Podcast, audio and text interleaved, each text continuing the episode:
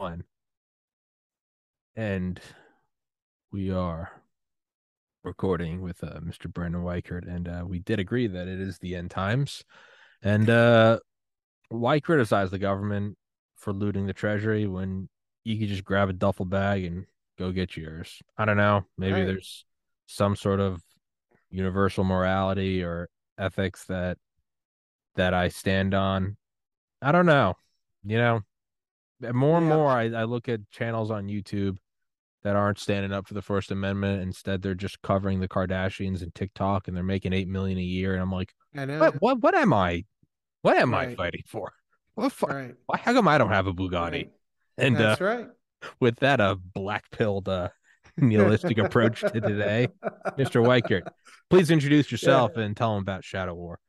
Well, uh, my name is Brandon Weichert. I'm a national security policy and geopolitical policy analyst. Uh, I've written Winning Space: How America Remains a Superpower in my second book. Shadow, the Shadow War, um, Iran's quest for supremacy, is coming out soon, spring. We decided to kick it back for various reasons. It's supposed to come out this fall, um, but um, the book basically is my take on why Iran is probably our single greatest near term threat uh, over the next three to five years. And you're already seeing that with these protests and and how Iran is supplying endless amounts, it seems, of drones to the Russians for them to annihilate the Ukrainian infrastructure. Um, total destabilization going on in both the Middle East and now Europe because of Iran in part. Um, and so the whole book details that the real threat and how we should want to get out of the Middle East, but there's a way to do it. And the way not to do it is the Biden approach, which is to hand off uh, the Middle East to a nuclear arming Iran and to basically distance ourselves from the Saudis and Israelis, who are traditional, although imperfect allies. And so the book is sort of talking about the threat and what not to do and what we should do, which is Yeah. basically what the Trump administration was doing with the Abraham Accords. Yeah. And uh I think well said imperfect but our existing allies and that Right. that is the world. You don't have to like right it was it was rainy and foggy on D-Day and then they just fi- Right. finally decided they're like fuck it go. Right. This is right. it.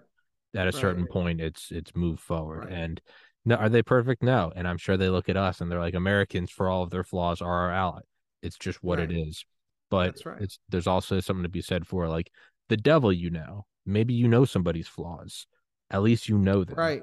Why are we Right. getting in bed with someone who has traditionally never been our ally, who has has directly affected? Yeah, you you you discussed uh, how they had more of an effect on Jimmy Carter's presidency than anything else, and Right. we are just and despite them talking about Jews as as termites and bugs that need to be extinguished, and being hell Right. on on fulfilling some sort of uh megalomaniacal messianic theocratic prophecy Mhm. we're somehow going, you know what the answer to that is? Enriched uranium. It's a Right, weird calculus exactly. that I don't think balances. out. No, and as I talk about it, and I know that you've read, I've given you the the, the electronic version of it. Um, as I talk about in the book, there is this sort of naive, um, almost it's almost like and we know the Democrats generally more than Republicans, the Democrats really are creatures of the faculty. And so it really is like a group of international relations professors got together in a you know seminar and was like "Well, here's how we're here's a theory we're going to use to deal with Iran without any real understanding of the real world implications of that theory. Because on paper it's a very academic policy which is basically the democrats assume that the islamists who rule iran since 1979 somehow because they're the religious order they represent a majority opinion of iran and therefore they are more legitimate uh, as a as a government than what came before, which was the the autocratic U.S. backed Shah, uh, the king, basically. Um, and the assumption is that well, as long as we let them be a normal country with integration into the international trading system and that they can have nukes like any other normal country can if they want to um, then then ultimately the sort of crazy brazenness that they've been behaving with it will over time dissipate because they will feel like they are truly respected and that they are integrated and they are they are actually equals with the Americans and the other countries that that we do business business with. And on paper, it's and then and also that they will balance with the Saudis and will balance with the Israelis, and that that sort of balance will create some kind of stability that won't require U.S. troops policing uh, Middle Eastern cities. And and of course, in reality, that's that's a horrible plan. It it it, it it's it's insane. It, it, reminds me of these people who really thought that you could have real peace with the Soviet Union and were willing to give away pretty much any semblance of American superiority over the Soviets in order to get that piece of paper signed. It sounds great in theory, but it is not the way the world works. And I I you know I don't like talking about everything being like Munich or everything being like World War II. I think that's a very boomer thing. But really, in Iran, you have a very, very ideological, um, anti American, but but really anti Semitic regime with the sort of Revolutionary Guards Corps, who who's a lot like the um, the SS, and sort of this this very um, it's a militant, nationalistic, socialistic uh, ideology that's fused with Islam, uh, Shiite Islam. And so you really do have a lot of similarities between Nazi Germany in 1939 and Iran presently. Um, and we are making under Biden, and really every Democrat since Carter has made this this dangerous, almost uh, Neville Chamberlain like assumption that well, if we just treat the Islamists of Iran like they're rational actors, they will in fact become rational actors, and that's simply not the way the world works. Yeah, there's something about the uh, that uh that PR professional kind of thing in a conference, and it's like you can have those discussions when you're dealing with like-minded people when you're dealing right. with other people who also grew up in america suburbia right. and also watched baseball and not not even in terms of like cultural homo- uh, homogeneity homogeneity but also civil and right and and maybe and maybe not for the best but myself included, sheltered from from violence. It's yeah. I like I couldn't possibly try to like explain my rationale for like how I talk to people I disagree with to like my buddy Dale, who was in Delta Force. Dale's mm. used to just shooting them. And I'm right. more of a have him on the pot and vice versa. Dale might right. go, I would never bring Tommy on a mission. He'll get us all killed. And if I start going on missions with Dale, I might come back to this podcast and I might be a different person. I might go, fuck that guy, kill him. He's he's he's extra right. baggage.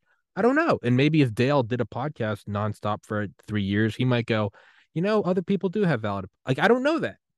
But for the most part, a rational mind can conclude like we can all come up with these theorems on how things would exist when we're all tenured professors who live in a cushy right. apartment in a safe neighborhood and that's fine there's right. nothing wrong with that but you know at the same time two afghani warlords probably don't look at each other as warlords they probably just look at each other as neighbors because it's like right. they too are used to slaughtering the infidels right the problem is is when you try to translate the two and that is a brutal part of you can extend the olive branch and hope that they too want to act like the tenured Harvard professor, but be willing to send in Dale when they inevitably right. don't.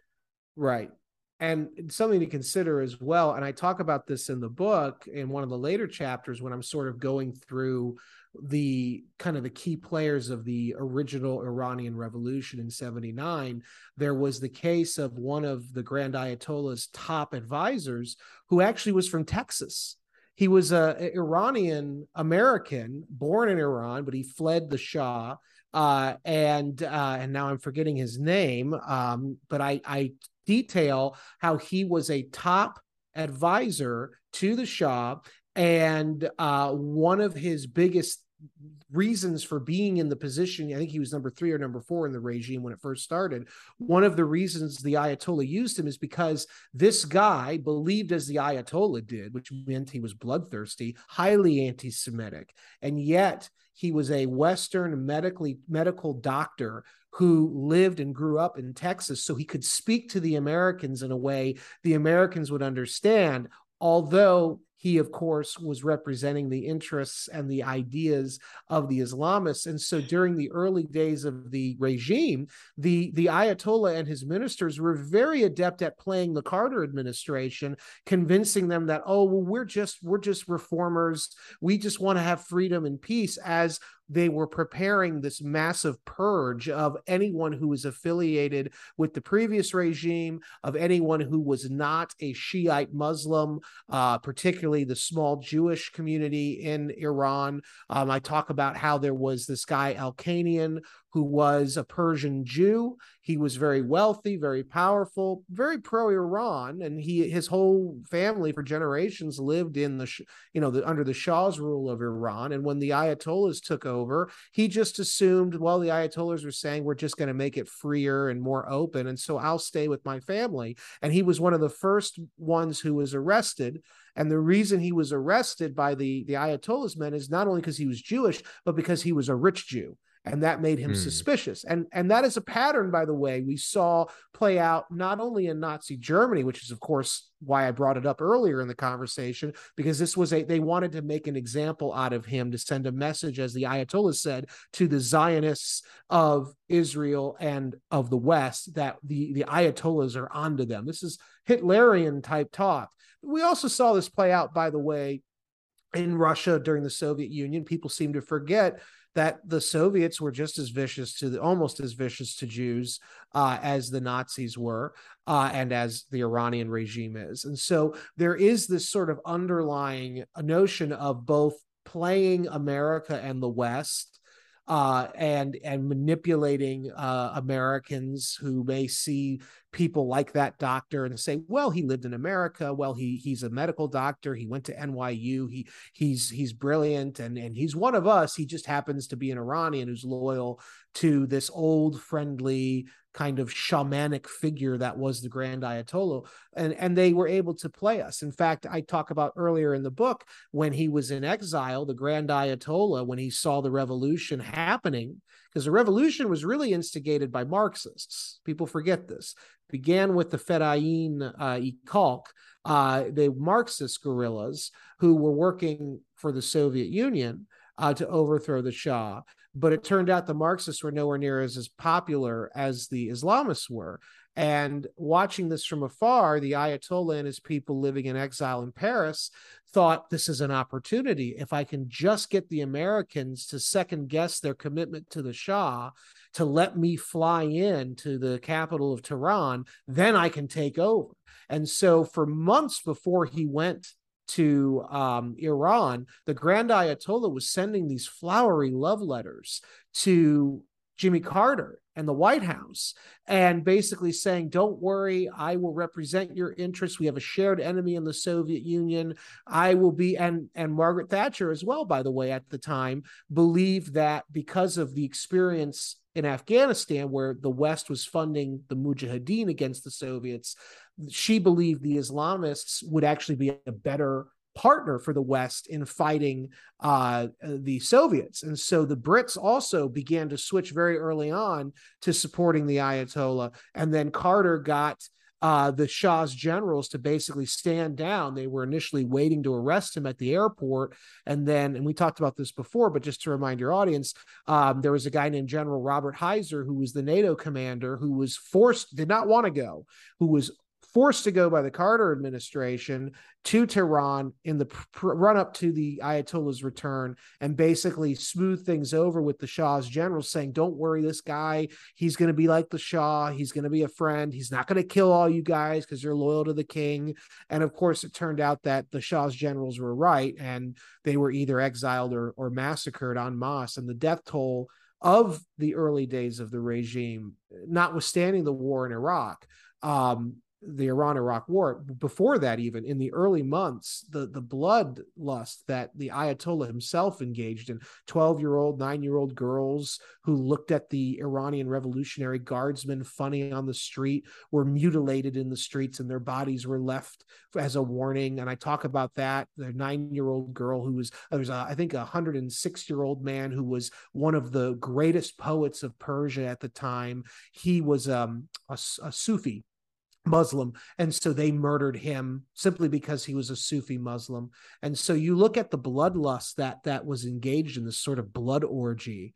Um, and you just have to say to yourself, this is not a regime that we can do business with, especially because the guy running the regime now was handpicked by the Grand Ayatollah, was a student of his. And not only that, even when uh who was it? Was it Khomeini or who was it that was when they were in the United States seeking medical uh, care?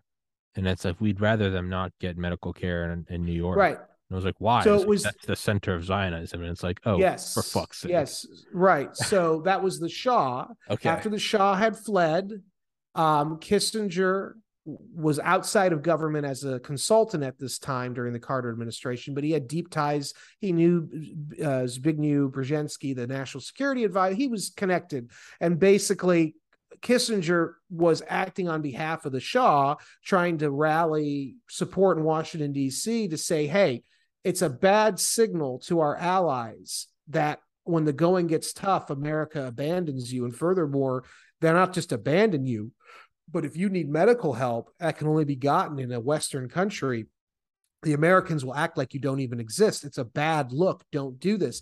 And so Kissinger, it is believed, now Kissinger denies this, but Kissinger's wily like this.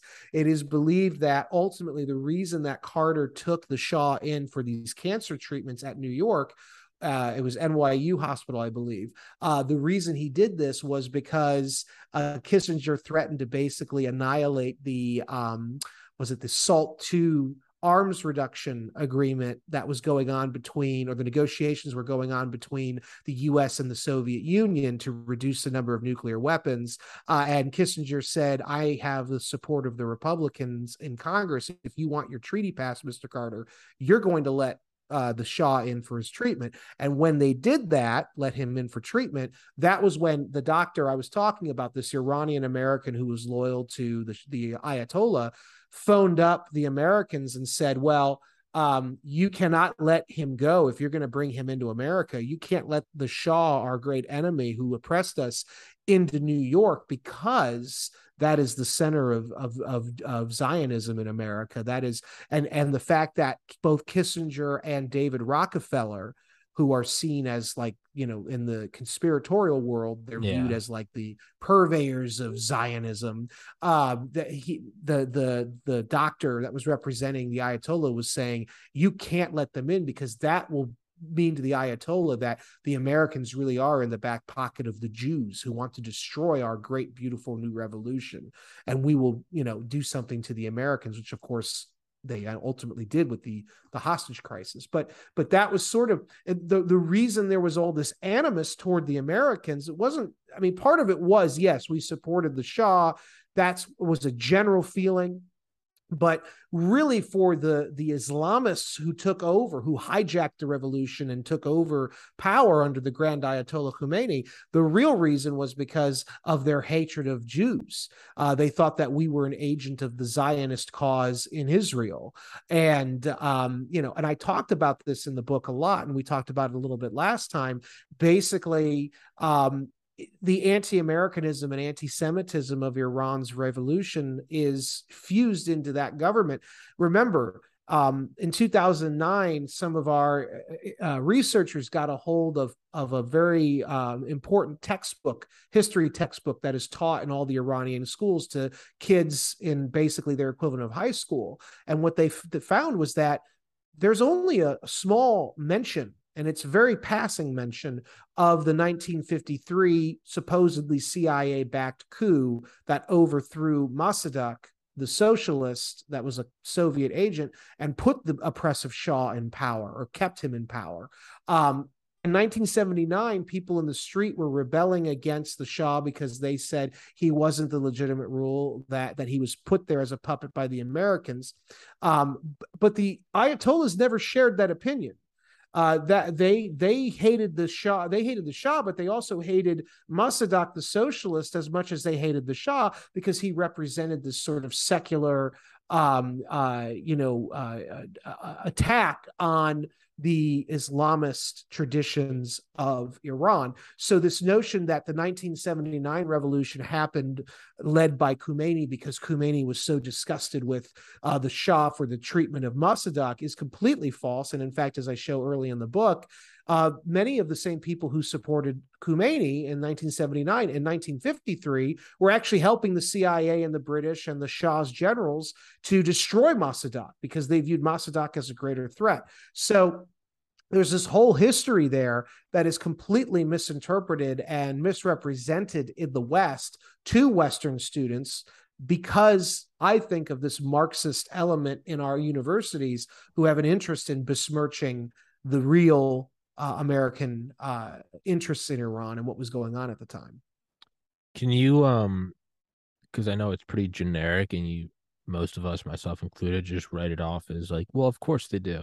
Can you explain exactly why it is the Iranians hate the Jews so much? Because you do go into into the book, and it's a, yeah some prophetical thing they're doing.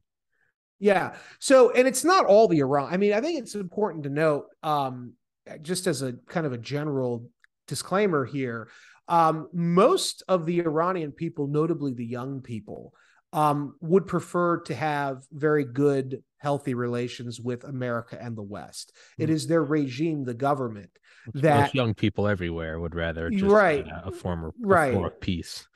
Right. And so it is the government there that is causing so many problems, which is why now they have these riots going on, led by the women, of course, um, who are the most repressed. But basically, um, the regime of Iran is based on a very specific form of Shia Islam, which is called the Twelver uh, sect of Shia Islam, which is a very apocalyptic sect of Shia Islam. Basically, they believe that their great Imam, who will liberate them from oppression of the Sunnis and the infidels like the Jews, uh, that they have to basically initiate an apocalyptic war in order to free the imam from his occlusion in a well.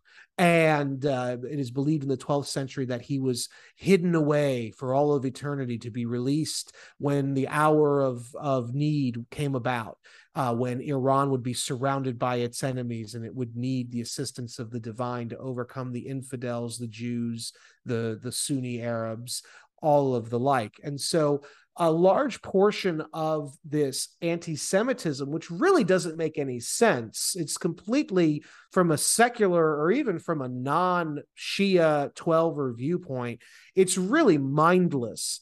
But the the reason is it has to do with this very extreme interpretation of the faith that is basically the foundational element of the regime there it's the ideological underpinning and you can't divorce that irrational notion from this particular regime. And I don't like to advocate regime change, and I don't believe that's something that we should be doing. But certainly, we don't have to do business with a regime as nutty as this because you can't make these people rational. The only thing you can hope for is that the the people of Iran who are protesting now can overthrow what is really a weak regime. They have been weakened over the last 15 years between the sanctions, uh, between uh, the fact that the Sunni Arabs and the Israelis are standing up together more than they ever have uh, to contain them, and also with COVID. They were completely eviscerated by COVID.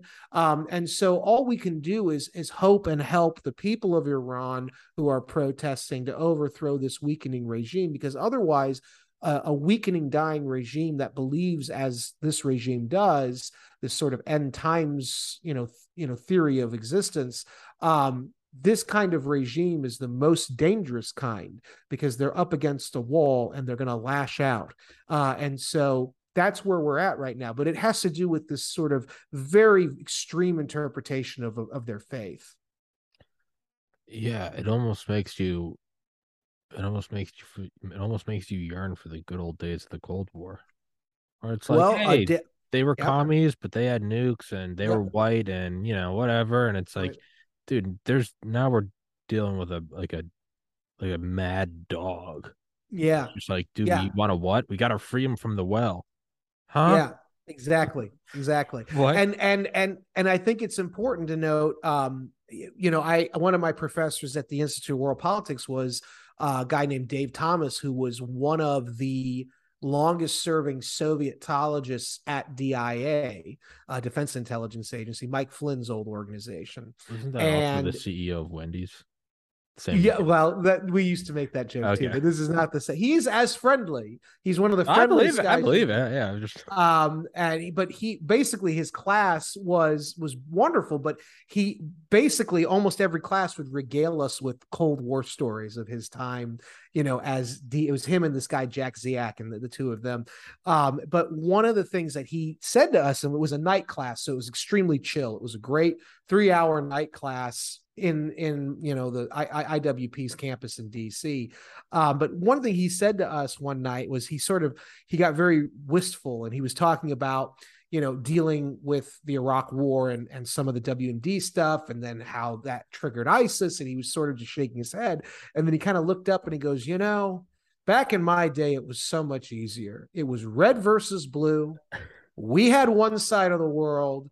They had the other half. And he said and there were rules he said and you followed those rules and you respected them and he said, and if you followed the rules most of the time, you were going to be fine and, and everybody would live happy. He said, but nowadays I feel sorry for your generation. He said, you guys, you got head choppers. And he said, it's just, he goes, you can't tell friend from foe anymore. madness. Yeah, And it is, it's, it's a world gone mad, I've kind of gets us back to what we were talking about before the show began, which Yeah. is, you know, the end. Yeah, I've kind of got a theory that we do have some like nostalgic people like in the power elite, as C. Wright Mills would say, and I've Yeah. got a theory that they're trying to set up a Cold War because they're like, dude, that was like basically it's a conclusion of like, listen, Yeah.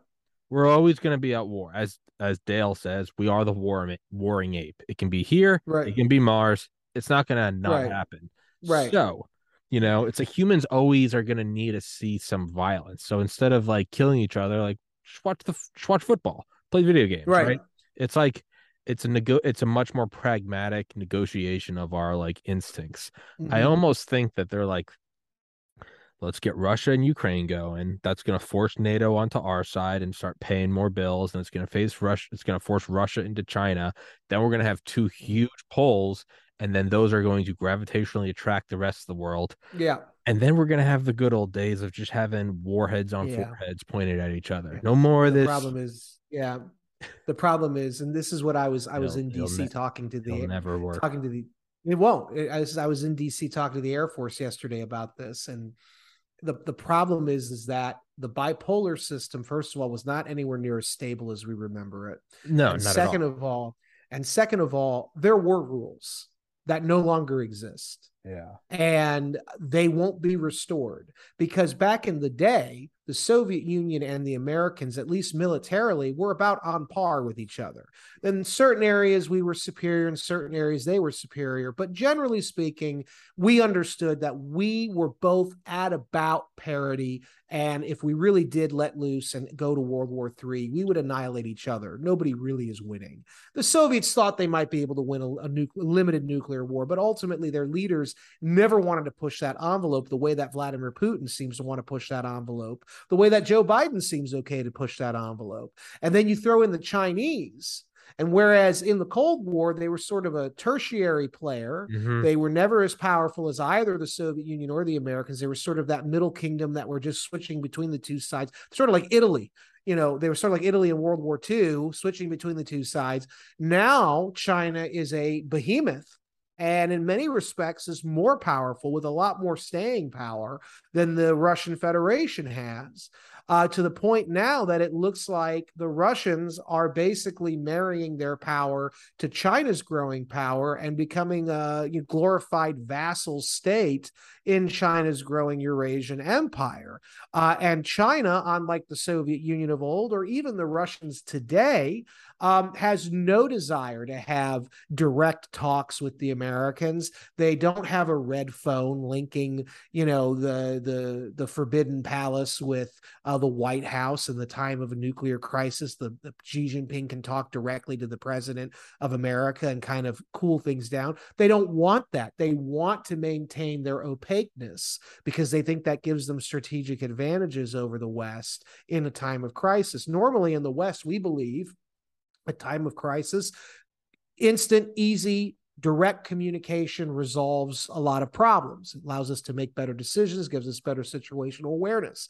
The Chinese prefer the fog of war. They prefer that murkiness. They want to distract and and distance and dominate uh, through opaqueness, which is part and parcel of their system. So this notion that we can kind of have Cold War 2.0 just like we had Cold War 1 is never going to happen, especially when you take into account that, like I said, those rules are no longer there and the players don't want to live by those rules anymore. And the new technology also makes those rules somewhat outdated and not applicable anymore. Yeah. Um, back to your first book, Winning Space. Um, yeah. I wonder if there could be some parity in there though, and that it's uh, you almost don't need to be that hyper advanced to like fuck up all of space, right? If you can just create like a right. cascading debris field. Right. I wonder if our relative parity there would allow for some semblance of a even just cold space war yeah. that maybe not on earth maybe america is uh, overwhelmingly powerful but the fact that no one's got like a real grasp on space there might be some equalizing and thus stabilizing right. power there. Right. So if we can make it to 2027 to 2029 without a direct space war, our military and our defense contractors will probably have secured the critical weaknesses of our satellite constellations that I identify in the book. But I have serious doubts that our enemies who have been planning to fight and win a space war against the Americans since at least 2010. I have very little doubt that our enemies will wait for the Americans to plug those strategic gaps in our defenses.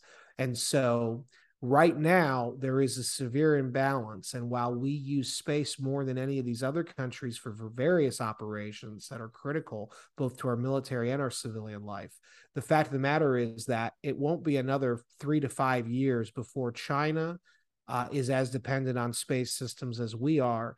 And Russia has been conditioning their country to survive in a realm or a world reality where Russia doesn't have reliable access to internet, where Russia doesn't have reliable access to the global telecommunications system. Two years ago, Russia famously took its country offline and made the world's largest intranet an internal internet only for Russia. Why? Well, because I think they were practicing for when they do go after those critical telecommunication nodes and infrastructure in the global system as part of a war, say in Ukraine. Um, and so, if we can make it to the end of the decade, and I don't know if we can, I don't think we can, without a major space war, we can probably achieve that kind of parity you're talking about and sort of cancel out this risk or threat of losing a space war and therefore losing a major war on Earth. But in the near term, that imbalance exists actually in the favor of the countries that have been developing counter space capabilities for the last 10 years, and that's China and Russia, even Iran and North Korea to a lesser extent. And in, in fact, in the Iranian instance and the North Korean instance, we call them rogue states for a reason. Um, ultimately, they are not even controlled by their their you know their benefactors china and russia as well as we think they are uh, and who's to say that if iran thinks its time is coming up it might try to use it or lose it and they might try to deploy some of their rudimentary space uh, what counter space weapons to attack us, or that North Korea might do the same, thinking that they don't have a choice, or the time is now to strike because the Americans are distracted and weak. Um, and so, uh, you know, if we could make it to the end of the decade, I think we might be in a better situation without a war. And then we can threaten the Russians and certainly the Chinese with sort of a tit for tat, eye for an eye, a balance of power thing in space. Unfortunately, we're not there yet. And unfortunately, I think the advantage still lies in the Chinese, Russian, Iranian, and North Korean hands.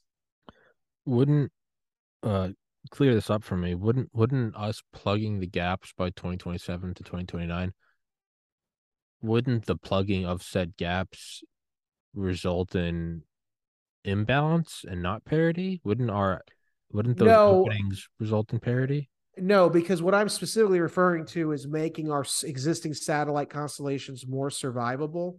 And basically, by that point, China in particular will become much more dependent on space systems the way we are. And the logic is that once we've been able to secure existing satellite constellations from the vulnerabilities that China and Russia have identified, then we can then go to the Chinese in particular and say, hey, China, you're now as reliant on space as we are. If you try to attack our systems, we're going to attack your systems in kind. And that'll basically create a cascade of knockout that will just basically send us back. But right now, China knows A, they're not as dependent on these systems as we are in the present. And B, guess what? The American systems are super vulnerable right now.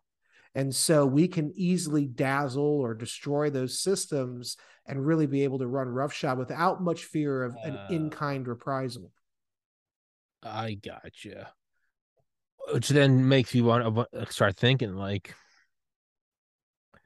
you know, is Starlink something to sort of force their hand to be like, we are now yes. making worldwide access to internet yes. available, and maybe it's like, fuck, we got to get our own Starlink, and in doing that, you are now dependent on space. Welcome to the right. game. We both have That's revolvers right. at each other. Exactly. exactly. That's wild. So you're forcing. So, it's like it's almost yes. like ABM treaties, right? Yeah. Well, so here's the thing.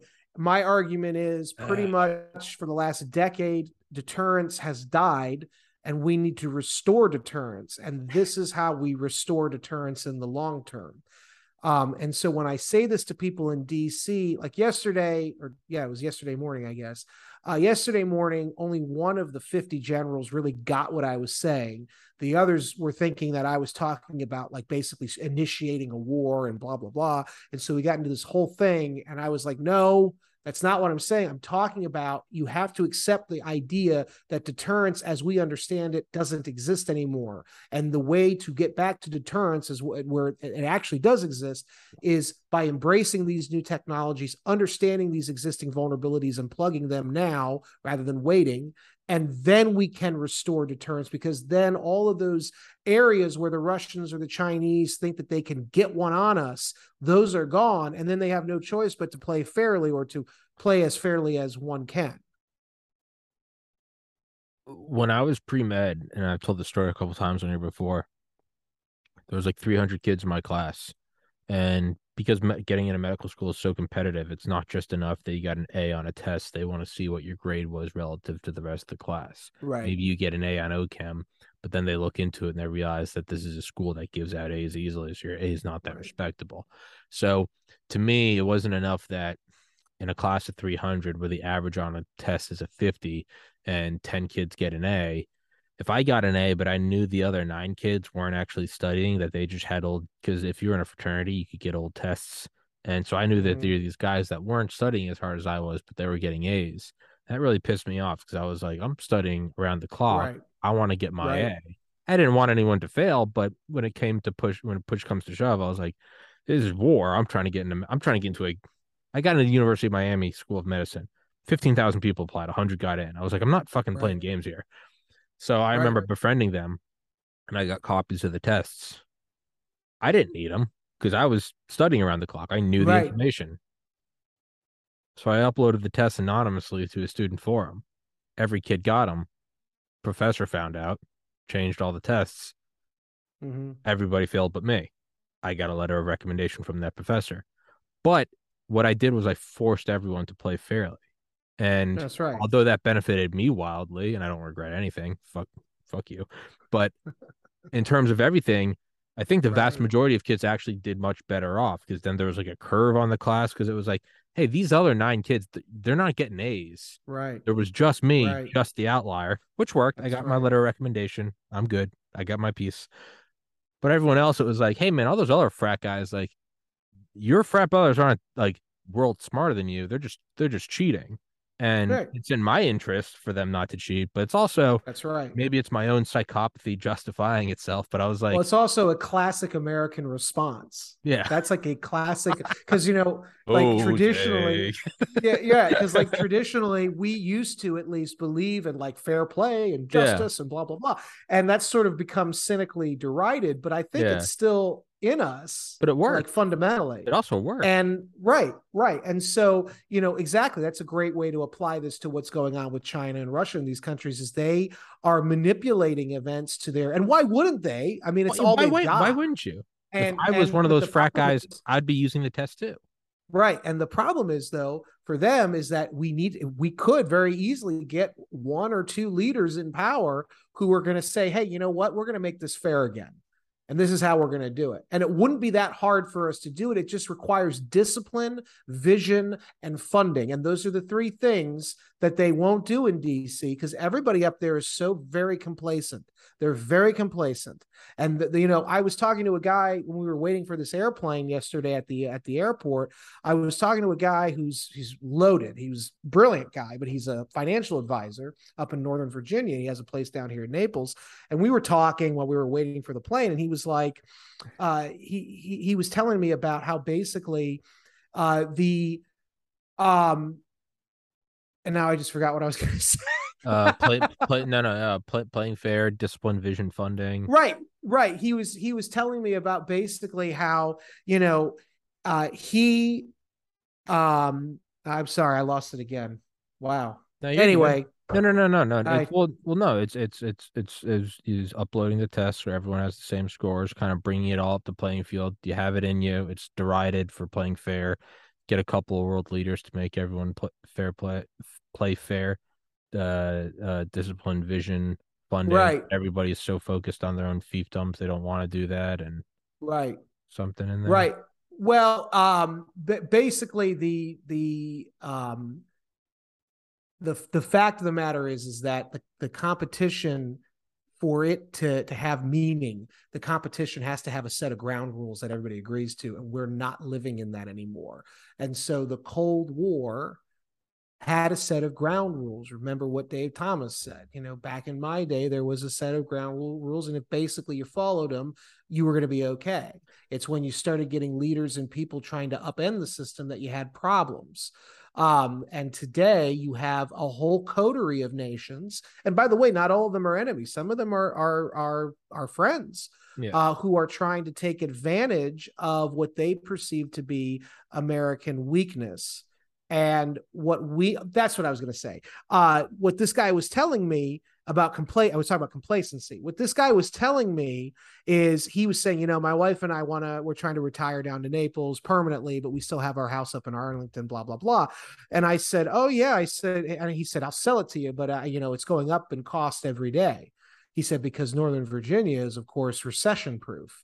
And I stared at him and he, uh, and he said it was the same thing in 08. He said the rest of the country's values of homes and everything were crashing, but DC kept getting wealthier and wealthier and wealthier.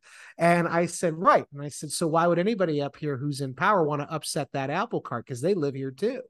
And so when you have leaders like this, they don't want to call China and Russia out on their shenanigans too much because ultimately that's going to upset the apple cart. It's going to force them to also change the way they operate, as well as the Russians and Chinese. You set them into an unknown territory, and complacent people don't like the unknown, they fear the unknown.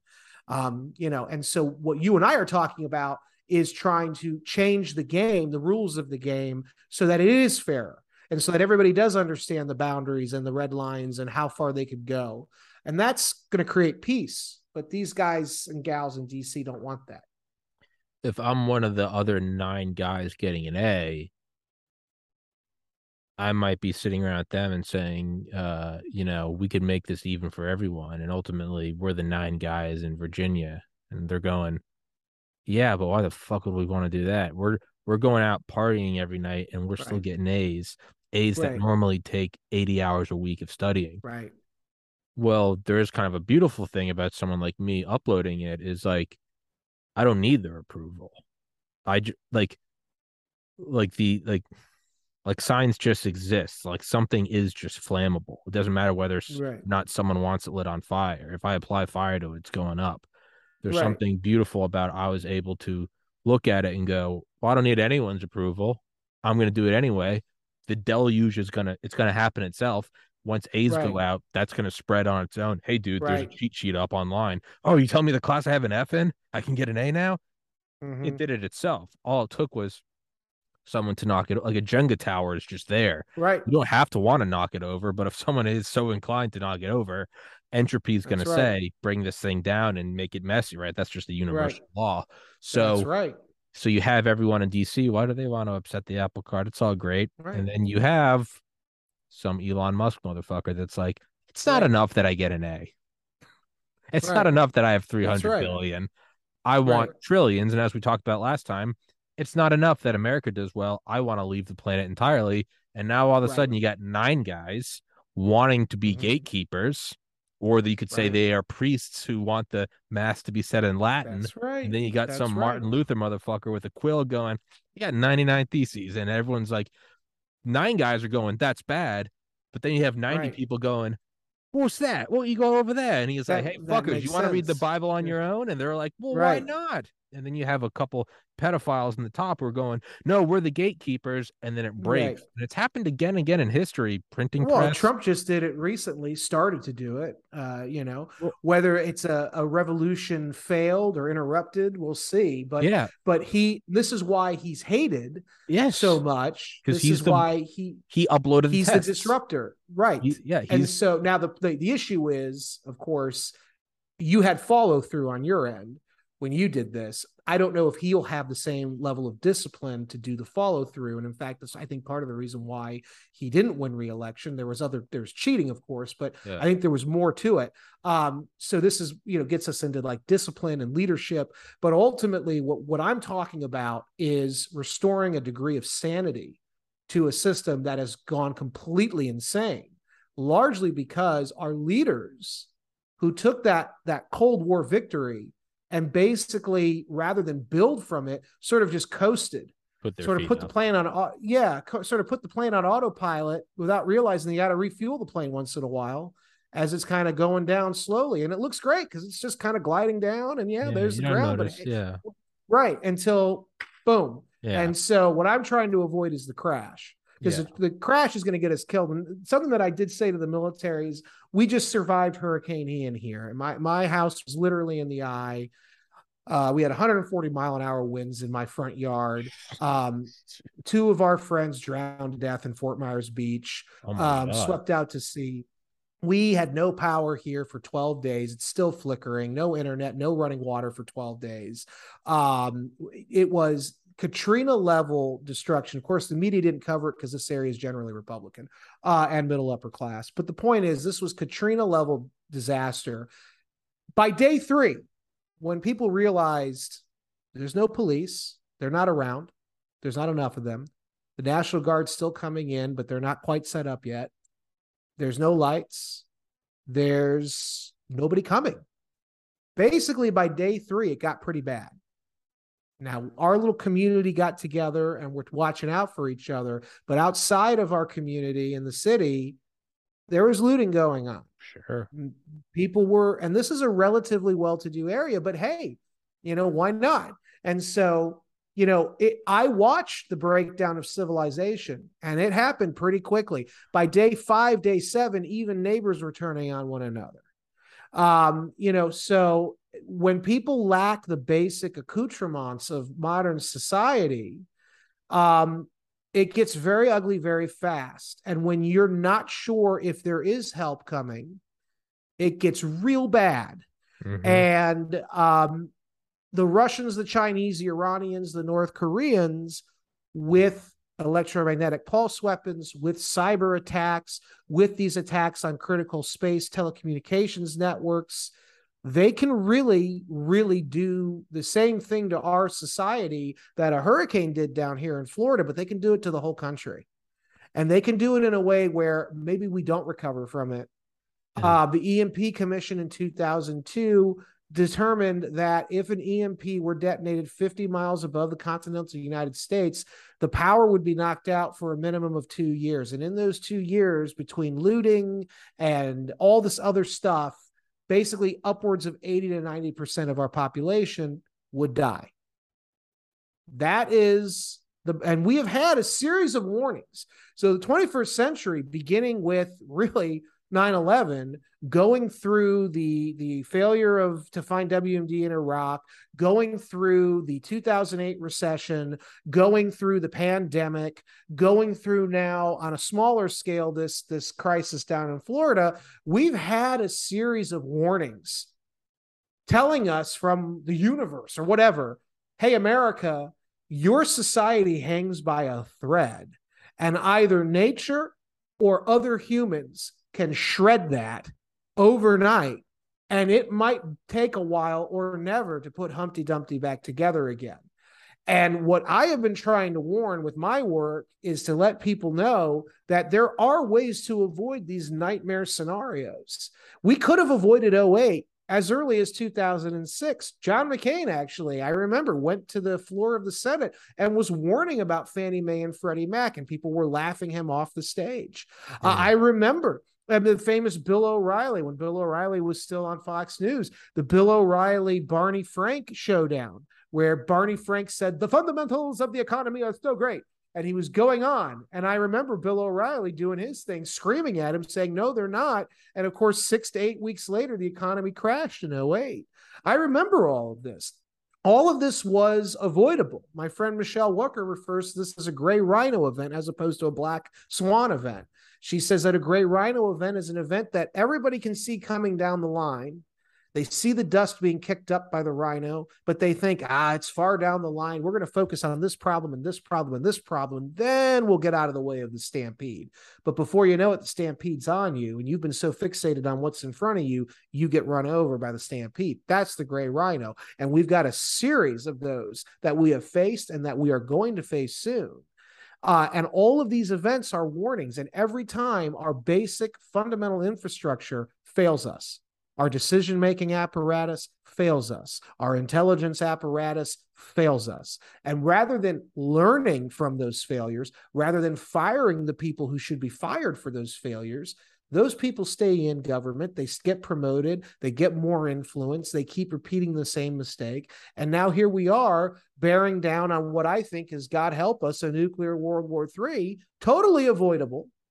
And yet we're not doing anything to even prepare. What I was talking to the Air Force about yesterday, I was saying we need to have a, if you'll pardon the expression, a crash program over the next 18 months that is dedicated to deploying space based weapon missile defense that that needs to be all other priorities need to be frozen in place all funding and all priority needs to go into this because we are now living in a world where those old rules those old taboos of nuclear brinksmanship they don't apply it's not just the crazy mullahs in Iran threatening us or Kim Jong un. It's now supposedly great powers like Russia and China.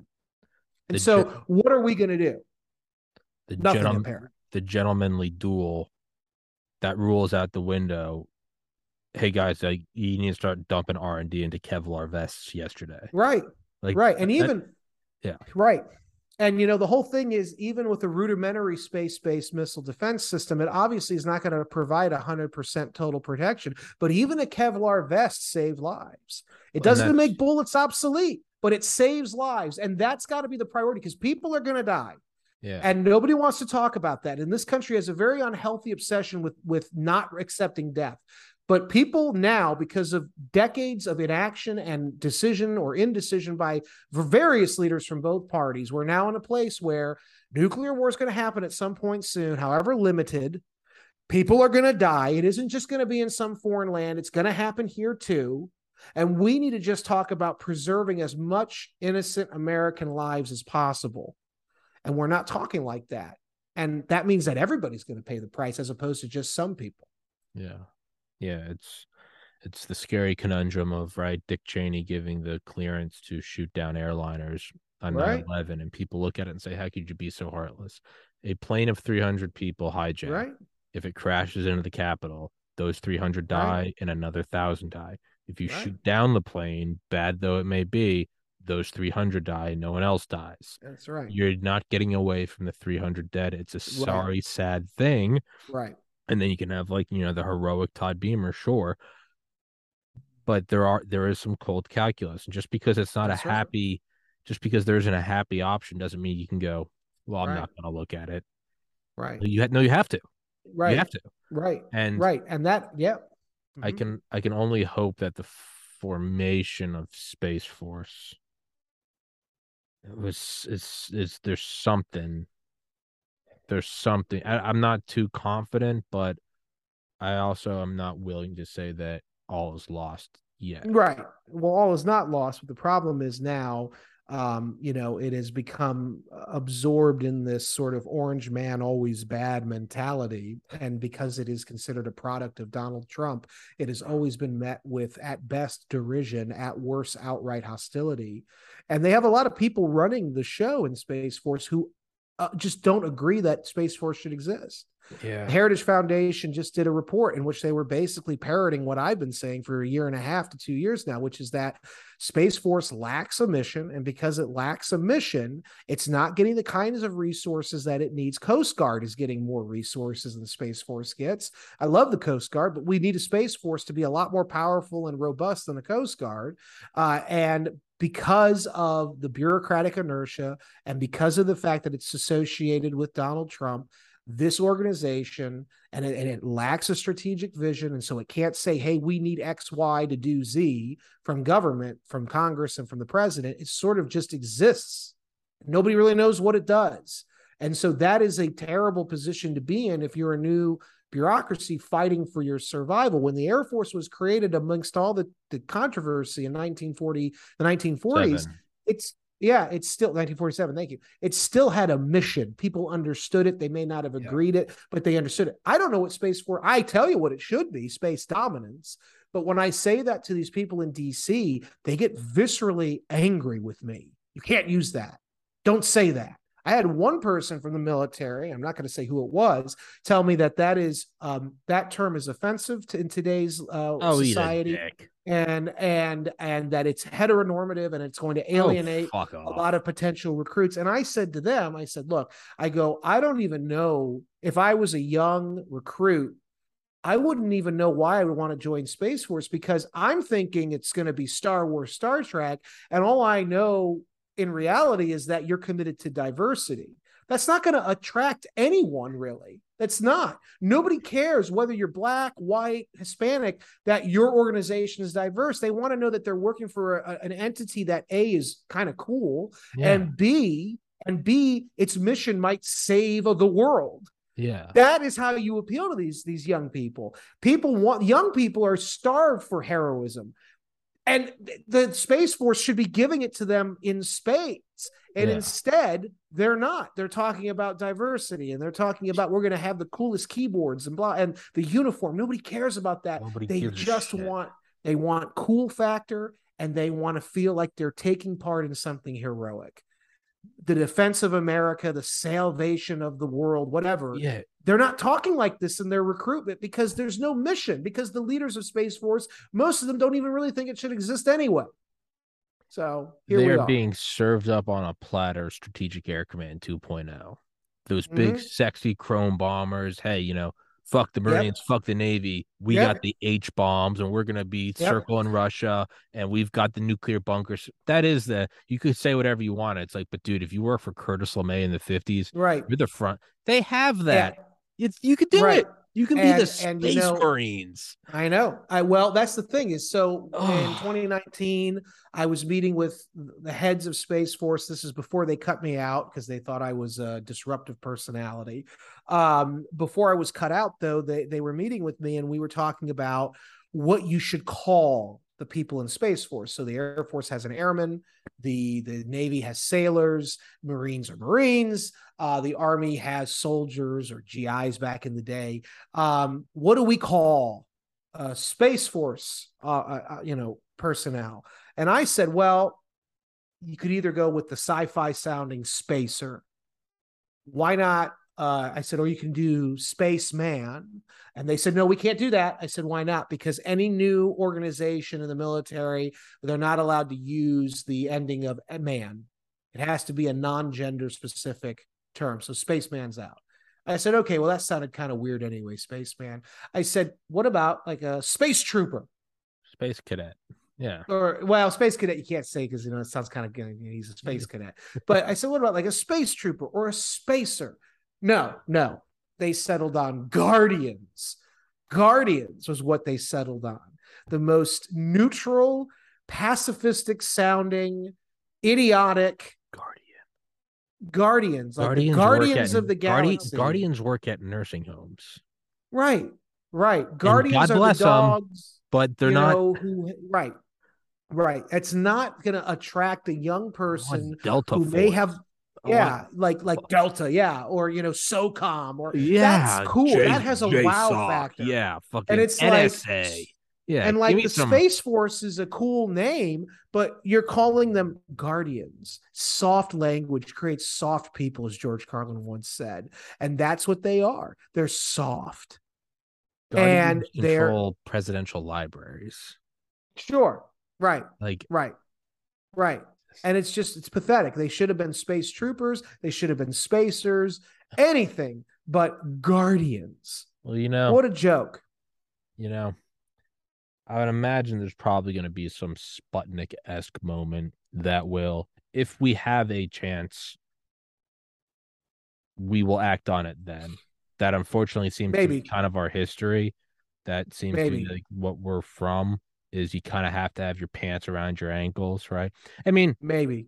I mean, you know, Eisenhower wasn't that concerned with Sputnik. Well, he knew what it was. He was like, it's a, That's it's a right. fucking, it's a tin can. And for right. all of his faults, and they are almost innumerable, LBJ, to his credit, was like, no, and he was using it for his own political gain, but right, like, who, who isn't? That in a weird way, that is capitalism. It's incentive. Right. he was like, hey, we are not gonna. What did he say? I will not live under a red moon. Right. Hey, man, it works. It works. That's right. And it well, he's right. And for all of its flaws, he helped push for NASA. LBJ right. is not a good guy, but I mean, fuck, give credit where it's due. Well, yeah, it's and it's ironic that there was this switch, as I talked about in the first book.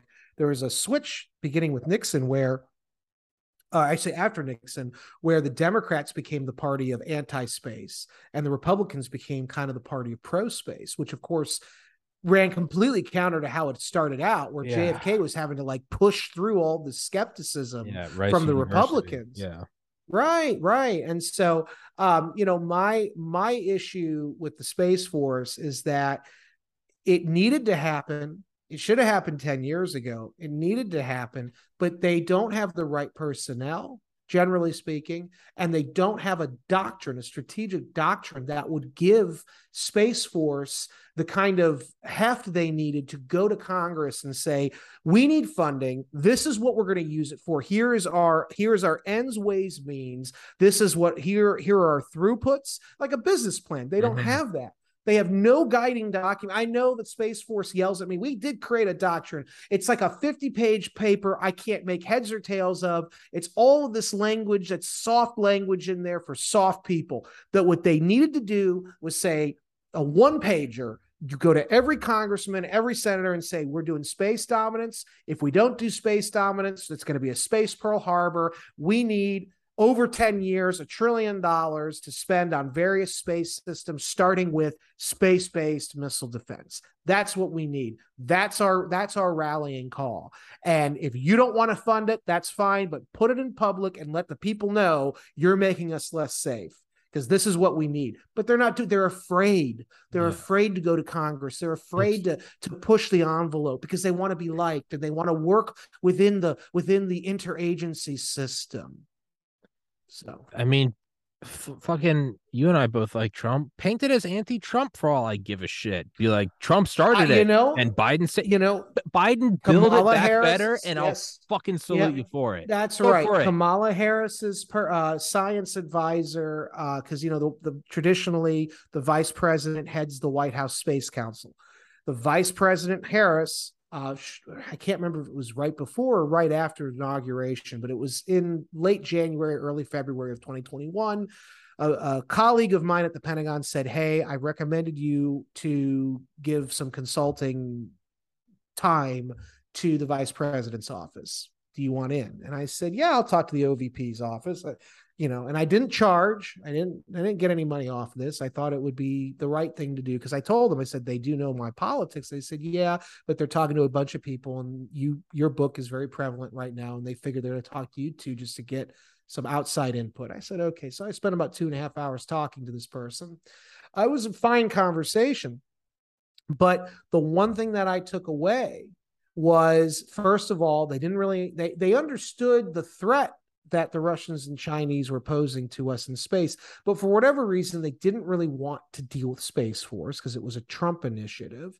And what I said to the one what I said to this person was I said look I go who cares who created it? What matters is your side's in power now Make so why don't win. you make it successful and make it your own Yeah, go for it. I don't and they just couldn't. It's the same thing in the Middle East, by the way. It's why Biden is on the brink of weakening the Mohammed bin Salman leadership in Saudi Arabia to such a point that I fear there could be some kind of a coup that's going to only empower Iran. Uh, because the Abraham Accords were the basis, uh, were founded Kushner's. Trump. And so Orange Man is always bad, even if it benefits America. So it's that same kind of mentality we're seeing play out throughout this administration on both foreign and domestic policies. I didn't understand why Biden just didn't carry on the Trump economic policies and just slap Build Back Better on it. Go for it. But he didn't. I mean, who cares? Who gives You a know, shit? Bill Clinton, Bill Clinton, for all of his faults, Bill Clinton, when he ran for president against Bush, H.W. Bush, he stole most of George H.W. Bush's agenda and called it his own. And that's why he was reelected. Go who for it. cares? Who gives a why shit? it's eh, who cares? Who? You know, who- that's I would prefer that because we all benefit from that Yeah. rather than getting these ideologues from the left who are nuts and going to rip apart the country just because the previous Republican president they didn't like was doing this, and therefore it's all evil, it's all bad, and has to. And so the thing with Space Force is now you have a, an agency or a department of the military that's adrift at a time when we need it to be more focused and more energized than ever before. It's a disaster. We would have been better off. I hate to say this. I worry that that this is the case. We probably now looking at it would have been better off not having spun it off to begin with, which I think is what the bureaucracy wants us to conclude. Because ultimately, the Air Force and these other agencies in the Pentagon don't want to have to compete with another agency for funding. And Space Force, if it's done right, should be the most expensive uh, department we have in the Pentagon. And the Air Force and the Navy, the other technical branches don't want to compete with that. Maybe maybe you're not lobbying to the right people. Maybe you need Probably to be, not. You need to be lobbying. I'm not even trying to be funny. You need to be lobbying at like Raytheon dinners. Get the fucking Well, yeah, they'd military have industrial. me.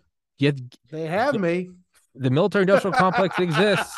It already exists. Yeah, I, I know, 'em. and I'm. Go I tell them be like keep- no less than a pinging them. trillion dollars over 10 years.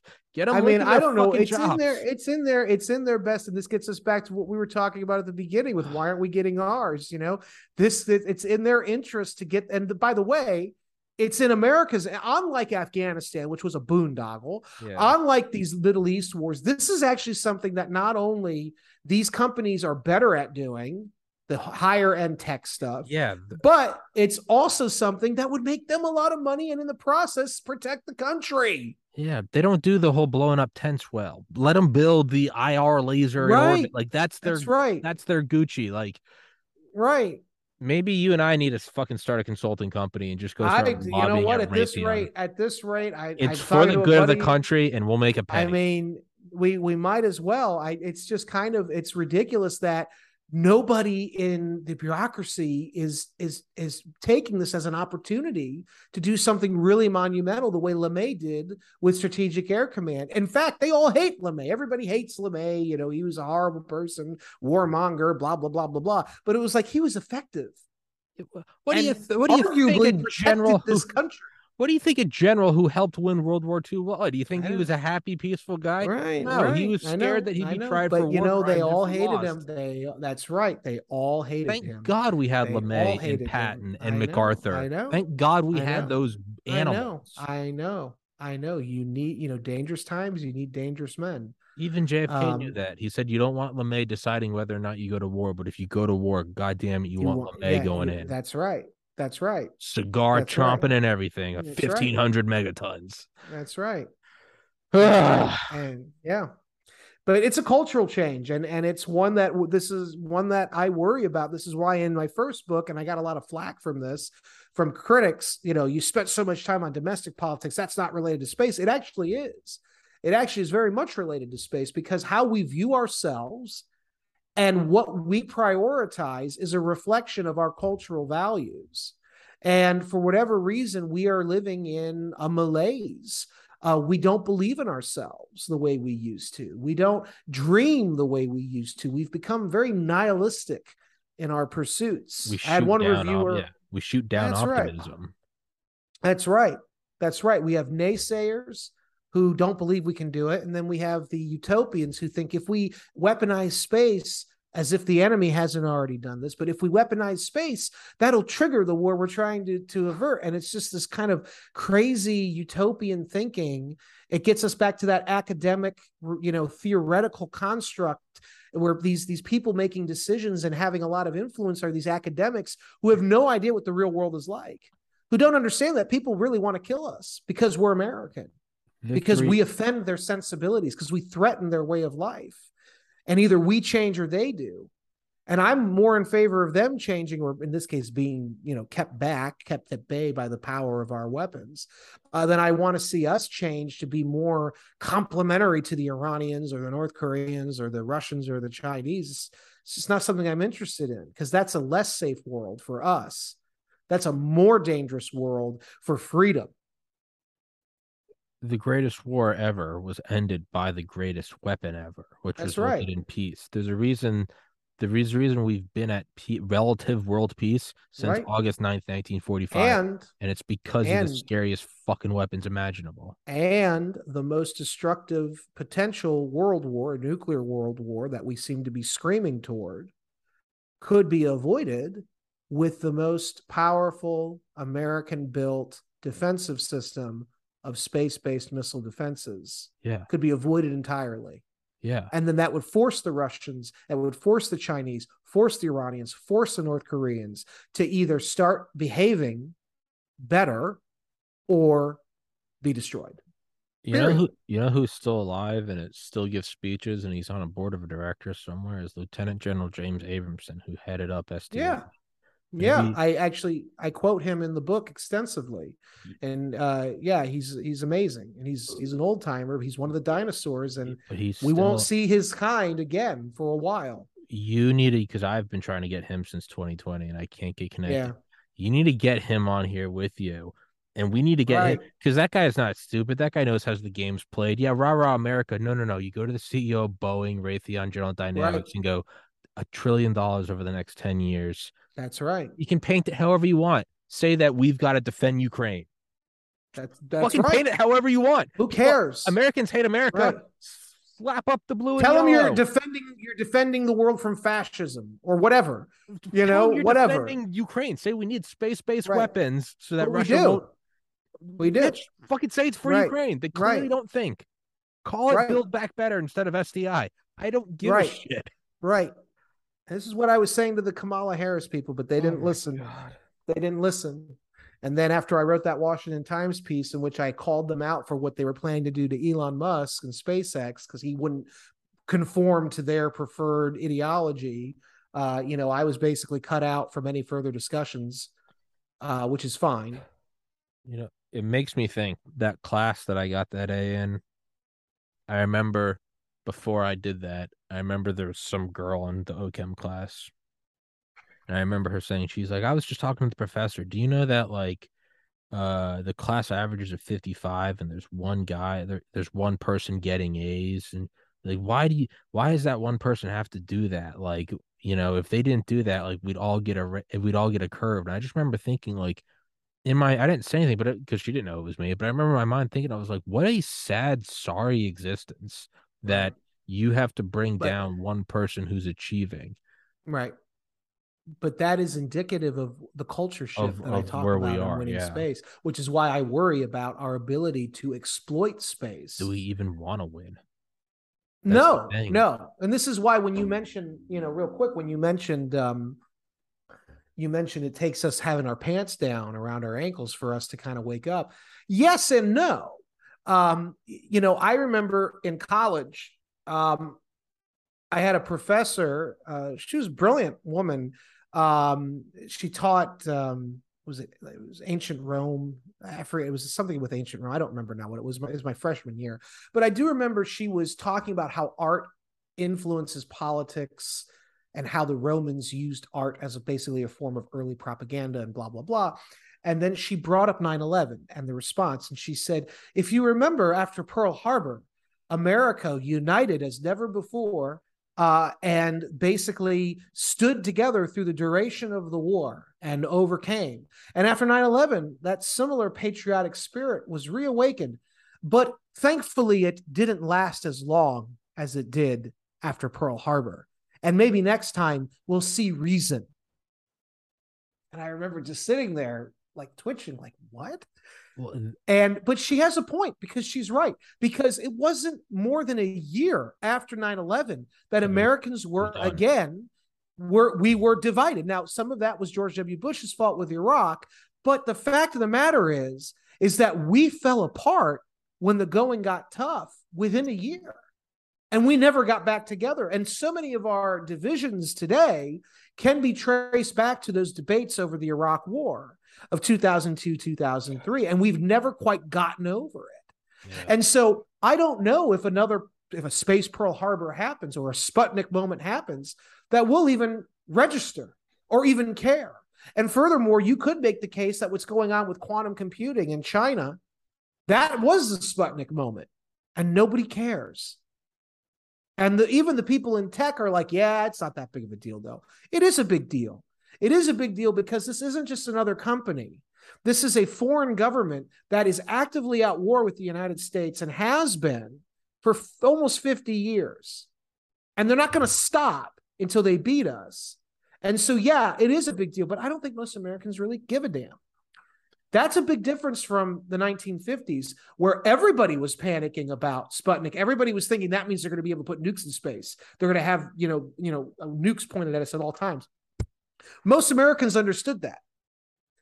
The, Today, not so much.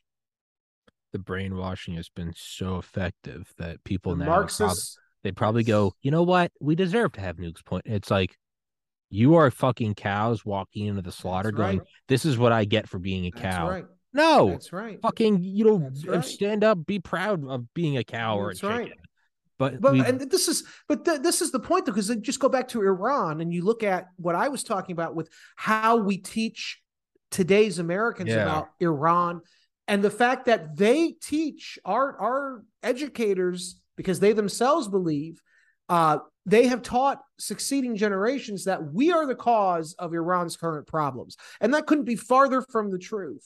Yeah. Uh, you know, this sort of blame America first mentality that Jeane Kirkpatrick used to talk about in the 80s, it's very much alive and well in this country. And it's been taken to extreme heights to the point that in many cases now, and this is going to be very unpopular, what I'm going to say, many people on our side of the aisle, on the right, are starting to take up this sort of blame America first mentality. It's become universal. It's become universalized because of three generations of Marxist teachings masquerading as informed, liberal, uh, you know, critiques and criticism. It's not. It is deconstruction. It is destruction uh, of the highest form, and it has been brought upon us by people who are ideologically more in tune with the likes of you know Lenin and, and Marx than they are George Washington and Thomas Jefferson. And this is a big problem because now we're forgetting who we are. And so we're not, we don't have that same get up and go. Some of us still do, but nowhere near a majority and it's only going to get worse. And now those few people who do have to get up and go, well, they now will be targeted, like you said with your friend, the the girl. They now will be saying how most people say, how do we tear down those few achievers? How do we? And those few achievers will in turn leave, brain drain, yeah. and they'll go yeah. to China. Yeah, they'll go to China, where they are welcomed. Or they'll leave. That is where we're at. Yeah, or they'll that, leave or they'll the leave the planet with but, uh, a group of people that they think are superior, and then you have some weird stuff going on there. And then you get some really weird stuff going on. Which yeah. you know, now I'm yeah. looking at it, I'm like, maybe that's not the worst idea. But uh, there is one right. kind of beautiful caveat though, and when I eventually did speak up, like a couple weeks later, that I was the person with the A, and she did attack me there is a beauty in that. Well, the person driven enough to get an A also doesn't give a shit what, right? No offense, what this fat bitch was saying in lab. So there is a beauty in that. They will attack the Elon Musks, the Elon Musks and the Bezos for all of their flaws. They also don't give a shit. They are. They don't. A lion doesn't care about the opinion of sheep. They don't give a fuck, and that is the beauty. Is they don't give a shit. So when people ask me why am I still so optimistic and why am I still pro so pro America, I don't give a fuck how popular it is to hate this place. I don't give a shit. Right. I never have right. my there's a re- me getting banned from YouTube wasn't some anomaly in my personality. I don't give a fuck. Right. I'm gonna do what I know is right. I don't give a shit. Right. Right. And I will continue to do so. Um, and that's all we can do. Goddamn right. That was a great episode. That got me fired up, man. I'm fucking jacked. Great. I'm, I'm, I'm like, I want to start go fucking scream in the street. And, know, promptly get arrested. Um, dude, that was that was dope, man. Um, as always, I'm gonna have you back on a million more times. Um, great. It's man, enjoyable. It's it is fun. It's therapeutic. You gotta you yeah. gotta let it out. And I imagine, and for you know, for you and I talking, there are a lot more people that don't have podcasts that you know they've right. got a nine to five and they have a wife and kids, but they feel the same. And it is good for them to know that like you're not alone. Uh, a lot of a lot of people do hate this defeatism. They do recognize that America, right. for all of its flaws, is a utopia, an anomaly in human history. That's right. Surrounded by two oceans, filled with natural resources. That's right. It begs the existence of is there a God? Because like this right. is what a God would do: is he'd put you in the best place. Man, right if this land doesn't deserve to be protected by space-based fusion warheads from hell. That's right. If That's you're right. It's natural selection. If we if if if this system grows a group of people who hates itself, then it's not the supreme system. A supreme no, system no. wouldn't defeat itself. But we don't we don't have the system our founding fathers created though. The Marxists have taken that from us but we have vestiges of it, but, but, we don't have the system we used to. But a sufficiently evolved system would plug up the holes and not allow I agree. to fill it. So and that's what we're gonna. That's what I've been working on. That's, that's what, what, I'm gonna do. I yeah. feel like the Marxism is a, it's an immune response. We got the jab from it, and we can either let it take over or we can build right. up antibodies to it. And that's right. I'd like to think we're building up Starlink, Kanye buying Parler, I'm not endorsing what Kanye said, but Kanye right. buying Parler, right. Elon buying Twitter, Trump and Truth Social, it does seem like it's not going down without a fight. There are some antibodies right. to Marxism being built. That's right. Um, so yeah, I'm not giving up. Why would I? Neither am I. There's Neither no, am I. Can, can you imagine giving up? I'd rather be fucking dead. I a, I would be the last man standing. That's what i I'd rather take gardening shears. I can tell you, my wife wanted me to give up. My yeah. wife, you know, because it's it's Never. not an easy path. Never. I'd rather and, take uh, a machete to my balls. You know, it's no. just not not gonna happen. They they're gonna have to kill me to stop me. I cannot. Which they might. Though they might. Oh no no no! I've I've people have said whenever I say like I'd rather be dead than fail or give up, and people are like, right. yeah, and I'm like, we're no, heading in a direction as a country where that might become suddenly acceptable. And I'm not, I'm not a, yeah. I'm not unaware of that. And I yeah. have had to think over and over again of what I really believe. And It is what I believe. I'd rather be dead than march off a cliff with a bunch, bunch of right. Marxist retards who Right. condone. Well, just remember, you know, we're led by pigs and pigs get slaughtered. yeah, Uh, yeah. I'm looking. I'm looking at a bunch of people who are putting children in front of uh, uh, drag queens. Right. Like, hey man, I Right. need to be religious or atheist or American or Egyptian or a man or a woman. Right.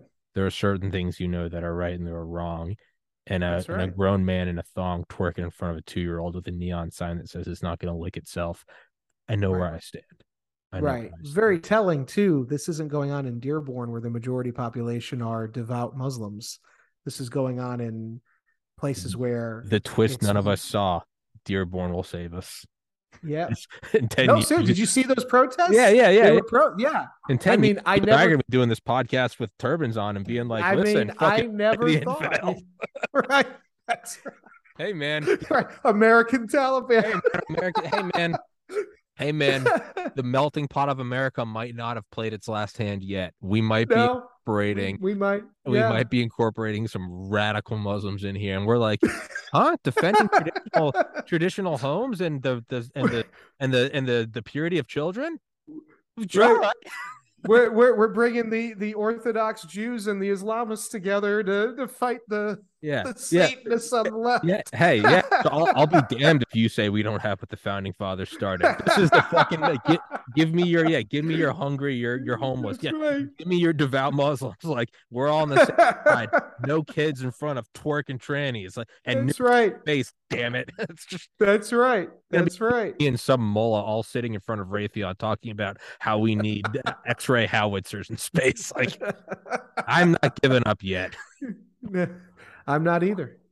We roll on. I needed that. Thank you, thank you, Brandon. That was Yes, dope. sir. I'll text you. All right. Um, well, book's not going to be out till spring, but I'll still, you know, I want to Yeah. link anything. Well, but- then in spring I'll have two books out because my my third book will be out from Encounter Books, which is a wonderful publisher. beautiful. Um, Biohacked will be out, and so I'll have Hell yeah. two for the two out. So Hell yeah. Um, I think it is in the digital copy you sent me. I was gonna make the the cover of the book the thumbnail. Um, is there? A Yeah, go ahead. yet? Okay. No, I'll Got it. send. Yeah, I'll send you. I don't know. If, I don't know if I sent. you- Did I send you the cover? As I don't well? know if it's in there. It probably- If not, you can go on real. Amazon. You can go on Amazon and just type in the Shadow War. If not, I can also email it to you if you want. I think I have it. Let me just let me just make sure real quick. See. Du- du- du- Yeah, I got the cover. Yeah, I got it. We're good. Okay, All right. it's the black with the with the Yeah, yeah, writing. The yeah, the shadow it's the yeah. Iranian flag. It's the Iranian flag. Green, yeah. white, and then red. Yeah, I got Yeah, it. Yeah, that's it. Okay, cool. All right, perfect. All right, All right, thanks, man. All right, man. was an awesome episode. Uh, got all Yes, sir. jacked up, going. Yeah. and, uh, Yeah. I needed that. All right, brother. All right. Thank you so Talk much. to you God later.